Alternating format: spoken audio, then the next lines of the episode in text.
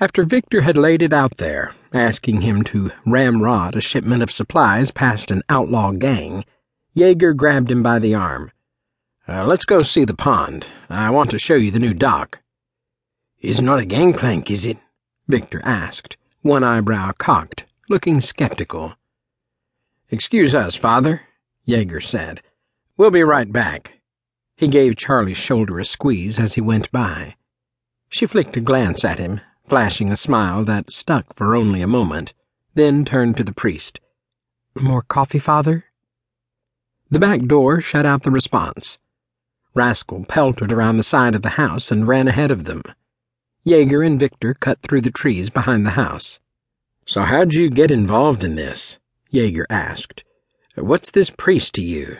Don't tell me he's another cousin. Oh, hell no, Victor shrugged. He's my mother's cousin. How did I not guess?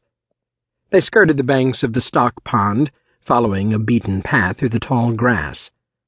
A gust of chilly air riffled the water and rattled the few remaining leaves on the surrounding oak and pecan trees.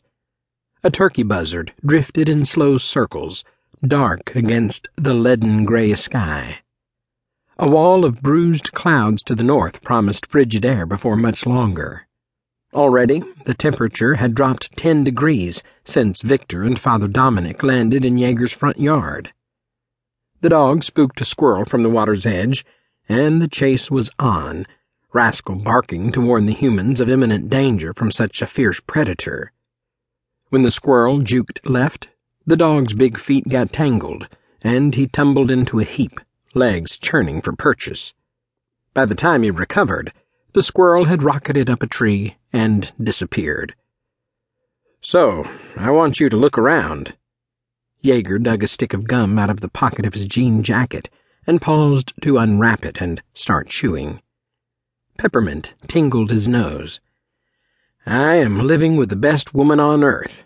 No doubt about it. I'm getting married to that woman. We live on a goddamn ranch in the hill country of Texas, with woods and trees and, and fish in the pond. Yeager gestured to indicate the stock tank in case Victor had missed his point. I'm teaching my fiancé's son, who, by the way, is a terrific kid, how to hunt and fish and shoot guns. Very important life skills, Victor nodded. I have a dog, Yeager said, pointing to Rascal, who had found something interesting to roll in near the squirrel's tree. Not a smart dog, but a dog anyway. Yeager shoved his hands in his pockets. The insurance finally paid off on my rig, so the bank's off my ass.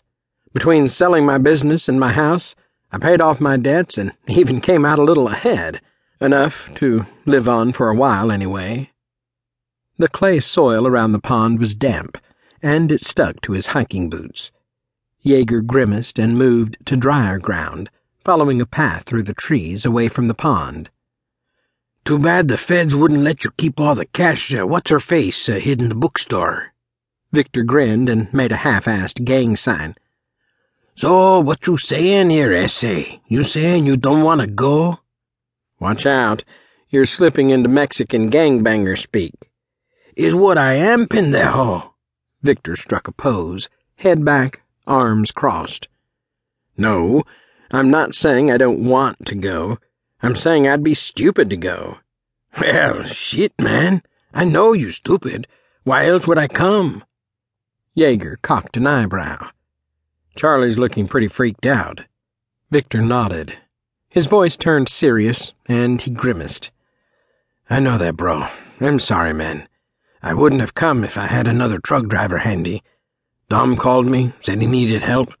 He knew I flew a helicopter, so he thought I could get in, you know. Victor shrugged. Me's family, dude. What could I do?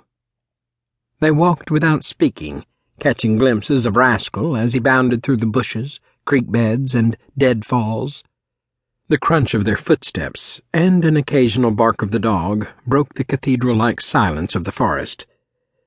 I can't deny it, Yeager said into the stillness, looking straight ahead.